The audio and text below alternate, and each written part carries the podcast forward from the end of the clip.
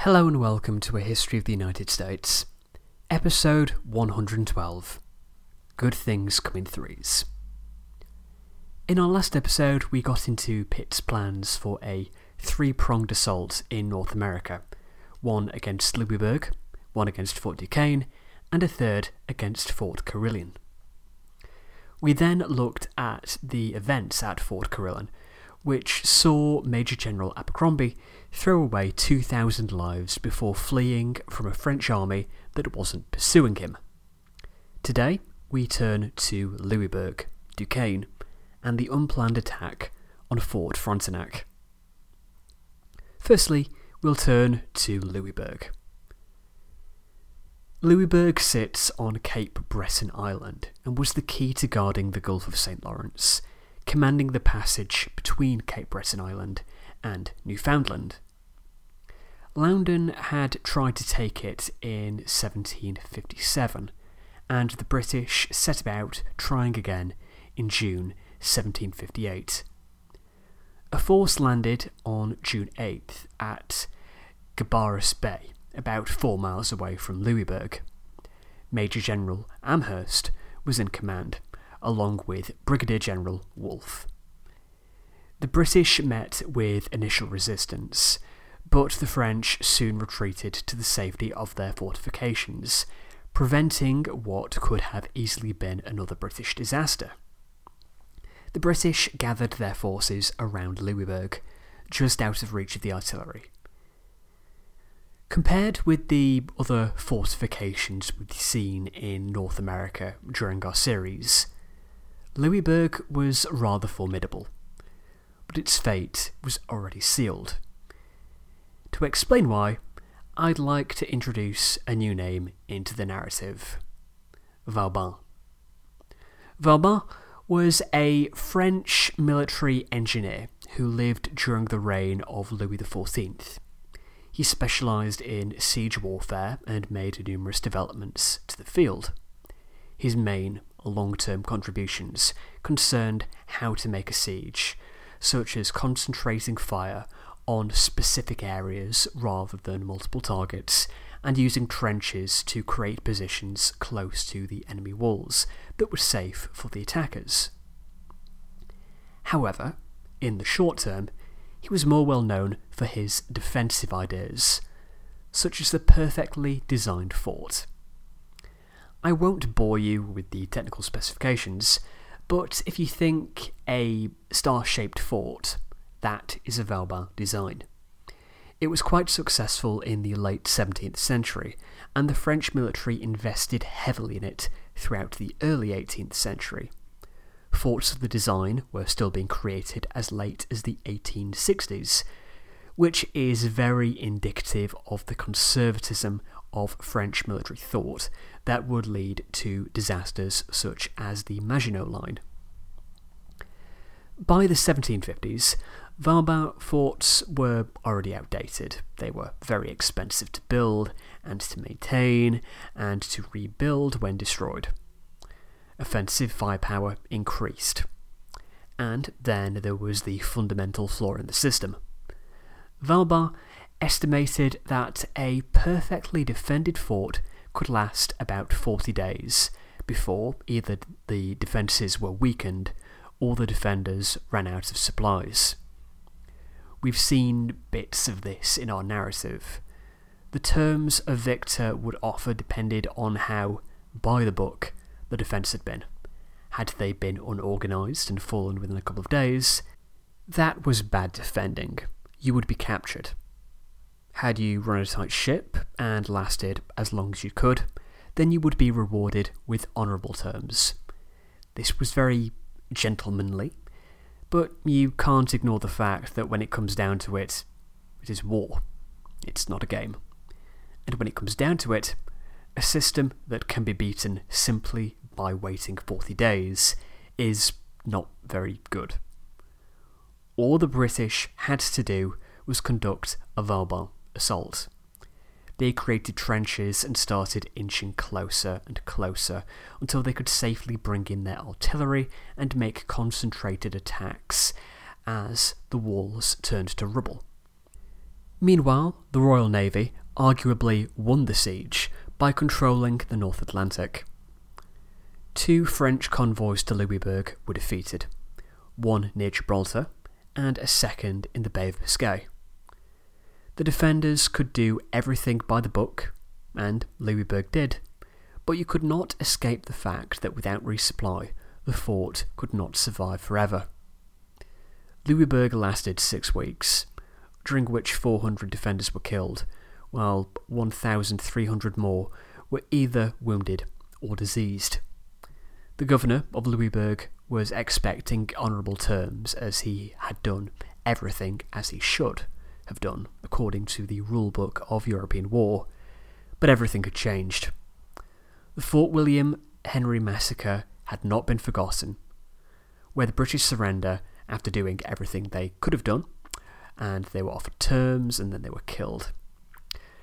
General Amherst denied the French all honours. The military population were made prisoners of war and deported to England, while civilians were deported to France. This was a game changer, and was everything that Montcalm had feared after William Henry. With the British in control of Louisbourg, we'll turn our attentions east to Fort Frontenac, the linchpin holding together New France and the territory beyond. If you follow the St. Lawrence River inland from the sea, you'll go through Montreal, which was the target of the Fort Carillon expedition, and eventually you'll reach the first of the Great Lakes, Lake Ontario. There were two forts at either end of the lake Fort Frontenac in the northeast, where the lake meets the St. Lawrence, and then Fort Niagara in the southwest, where the lake connects to Lake Erie. The British assault would be led by Lieutenant General John Bradstreet, born in 1714 in Nova Scotia, and who had climbed the ranks with the support of William Shirley, but with such character that he was able to survive the fall of William Shirley and was taken on by Loudon. Like the men we introduced last time, Bradstreet was excellent with logistics, and by 1755 he had understood the importance of Frontenac and became fixated with the idea of taking it. By early 1758, he managed to persuade Loudon to let him do it, on the condition that he pay for it himself and he would be reimbursed if the project proved a success. However, before the expedition could get underway, Loudon was replaced and Pitt did not plan an attack on Fort Frontenac, and Abercrombie would not alter Pitt's plans. Bradstreet would get his chance though.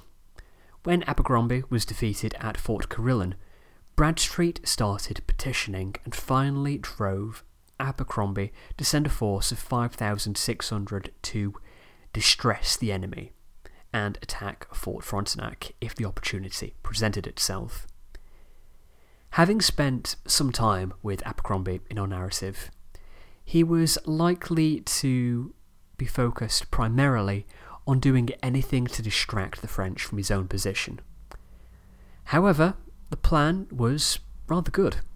Establishing a position on the Upper Mohawk would protect against an invasion route while reopening trade with the Iroquois. Word spread of what happened and that the operation was of limited aims, which would then lull the French to a false sense of security.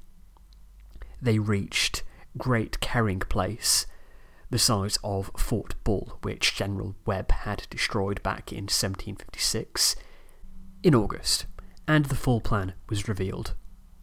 Some of the Indians abandoned the British immediately. Bradstreet set off with 3,100 men and reached Lake Ontario on August 21st. They spent a night at Oswego and started moving. They could have been spotted by a French scouting party, and the plan would have been ruined. No French ship set sail for three days, and on August 25th, they made it to within sight of the fort, setting up defences half a mile away.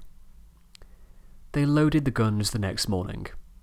They didn't have time to prepare the elaborate trench systems that a real Vauban assault needed, but the French garrison seemed remarkably timid. He dared to take a breastwork that was a couple hundred metres from the wall and was unchallenged. The next day, the British were able to fire from basically point blank range. The defending commander raised a red flag by 8am, signalling truce. Bradstreet's terms were that the French could keep their belongings and would go as prisoners of war to Albany. They could be exchanged for British prisoners. Within an hour, Bradstreet had Fort Frontenac. The fort was held by a mere 110 soldiers. They were outnumbered 30 to 1. The garrison had been stripped bare to defend Carillon. Barely any of the fort's 60 artillery pieces could be used. While word had reached them of the assault three days before it happened, and they sent word to Montreal asking for help, there was no chance of it arriving in time. The French had no choice. They were in a spectacularly weak defensive position. They could not hold out. Yet, Fort Frontenac was immensely valuable. Bradstreet estimated that there were £35,000 of goods alone, not to mention the sloops that made up the entire naval strength of the French on Lake Ontario. After speaking with the French commander, Bradstreet quickly saw that a French rescue mission would soon arrive, so he took what he could from the fort and destroyed the rest. He also altered the terms of surrender, allowing the French to return directly to Montreal. This was both kind to the French, and with the French army on the way, he didn't want to be leading a trail of women and children. He left on August 28th and was at Oswego by the 31st. The French relief force found what was left at Fort Frontenac the next day. Bradstreet continued on to the Great Carrying Place and thence to Albany. He knew that the French were weakened on Lake Ontario. They had lost all their ships, and he suspected that the other forts had their garrisons removed too. He asked Abercrombie for permission to take Fort Niagara as well, this would be the first step on a campaign which would take him to Thunder Bay on the northern shores of Lake Superior. This was far too ambitious for Abercrombie, who ordered Bradstreet to return to Lake George. He obeyed, but wrote to England complaining about Abercrombie, as much as Charles Lee was doing. While Abercrombie would get a lot wrong in 1758, it's worth remembering that he did allow Bradstreet to make the assault on Fort Frontenac. He also allowed Brigadier General Forbes to negotiate with the Indians of the Ohio, which was against protocol. Only Sir William Johnson was allowed to deal with the Indians, and he would not do this due to his relations with the Iroquois. Abercrombie knew that allowing Forbes to do this would set Johnson against him, but he did it anyway, and relations with the Indians would be crucial for Forbes's assault on Fort Duquesne. Forbes had been forced to rely on Cherokee allies, but they arrived early in the season in large numbers and needed training, making them more of a hindrance than a help. The Cherokees found Forbes equally frustrating as he seemed determined to turn them from allies into subordinates. When the Cherokee leader tried to leave, he was arrested as a deserter. Forbes stopped this, but the Cherokees had taken offence and left. Forbes may have found them frustrating, but he knew that they needed the Cherokees and wanted them to deal with the Indians in the Ohio. The Indians were open to the idea of peace with the British, but thought that if they abandoned the French, the British would immediately seize the land. But the French position was clearly weakening. A peace was reached. The British pledged not to settle the Ohio. The Iroquois were brought in again as hegemons of the eastern Delawares in practice, while the western Delawares could deal directly with Pennsylvania. This was all eventually ratified at the Treaty of Easton.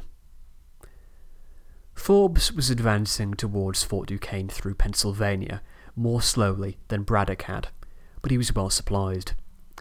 Washington wrote to Forbes that he would not reach Fort Duquesne on the route he was taking, and that he should instead go on Braddock's route through Virginia.